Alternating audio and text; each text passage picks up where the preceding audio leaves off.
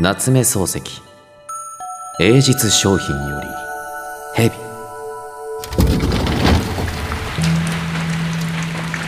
木戸を開けて表へ出ると馬の足跡の中に雨水が溜まっていた。土を踏むと泥の音が足の裏へ飛びついてくる。桶を右手に下げているので足の抜き差しに都合が悪い。ああひどい道だ。おじさんは一軒ばかり前を歩いていた。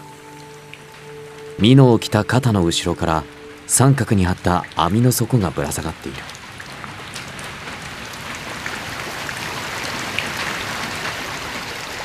おじさんと橋の上に立ち流れを見ると黒い水が草の間から押されてくる。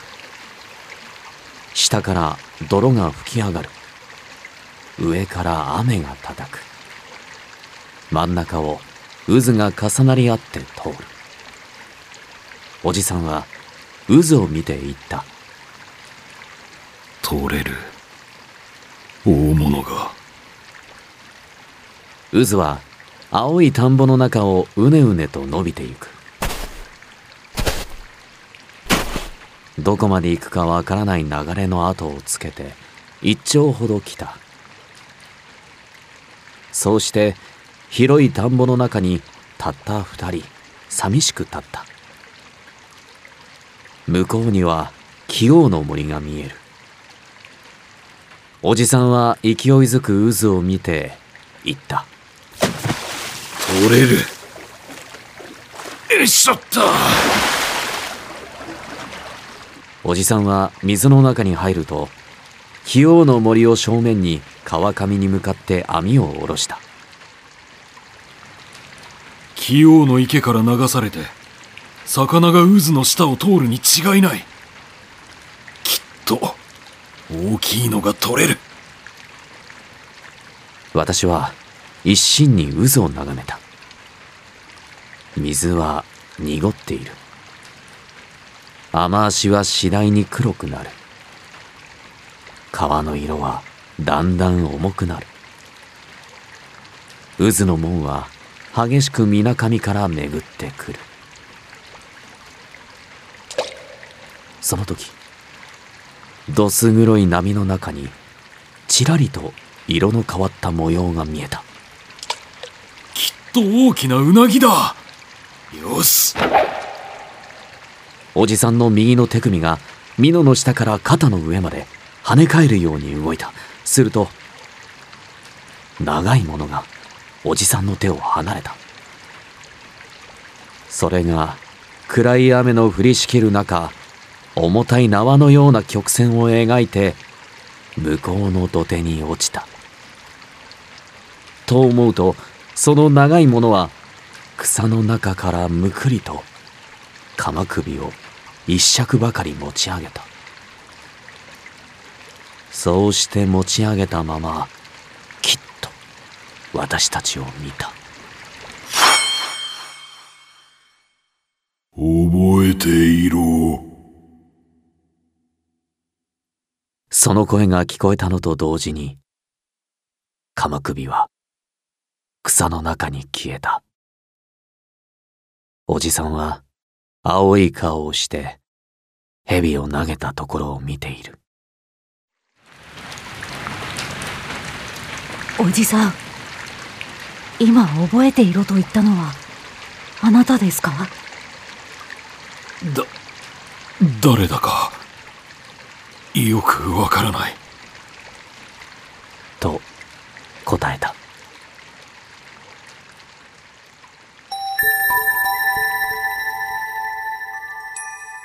今でもこの話をするたびおじは妙な顔をしてこう答える。誰だかよくわからない。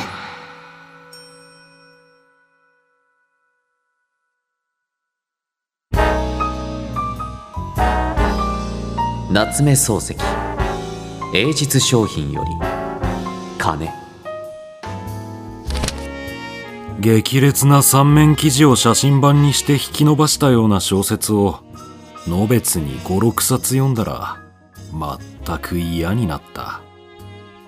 飯を食っていても生活難が飯と一緒に胃の負まで押し寄せてきそうでならない。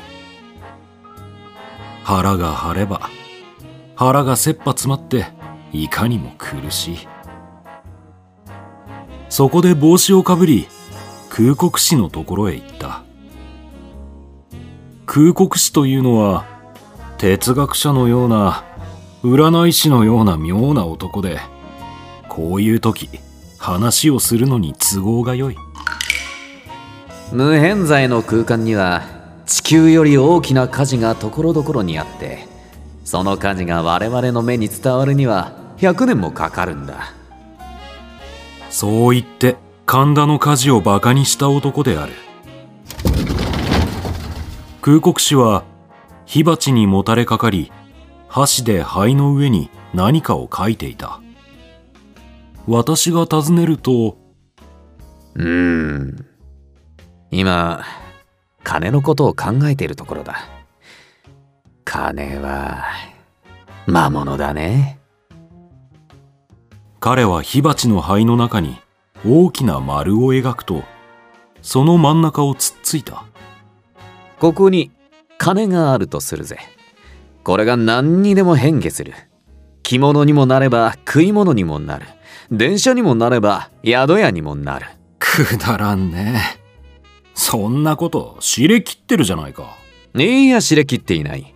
この丸がね善人にもなれば悪人にもなる極楽へも行く。地獄へも行く。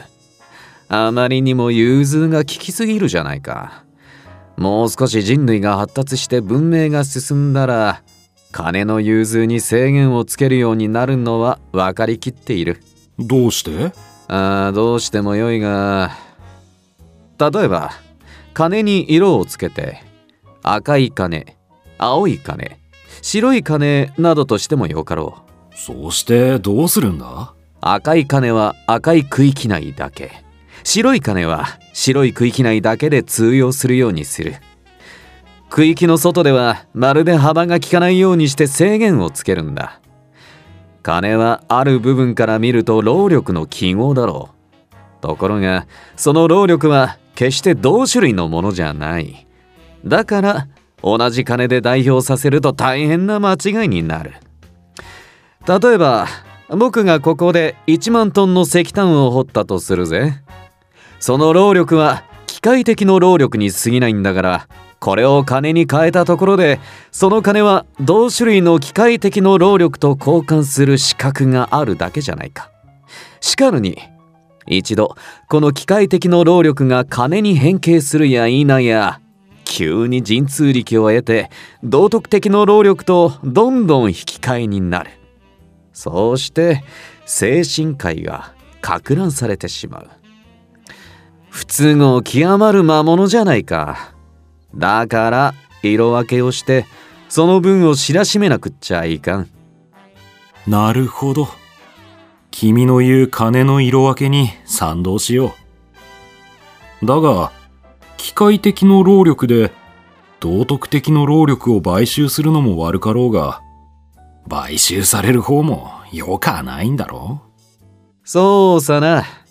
今のような全知全能の金を見ると神も人間に降参するんだから仕方がないかな。現代の神は野蛮だからな。自分は空国師とこんな金にならない話をして帰った。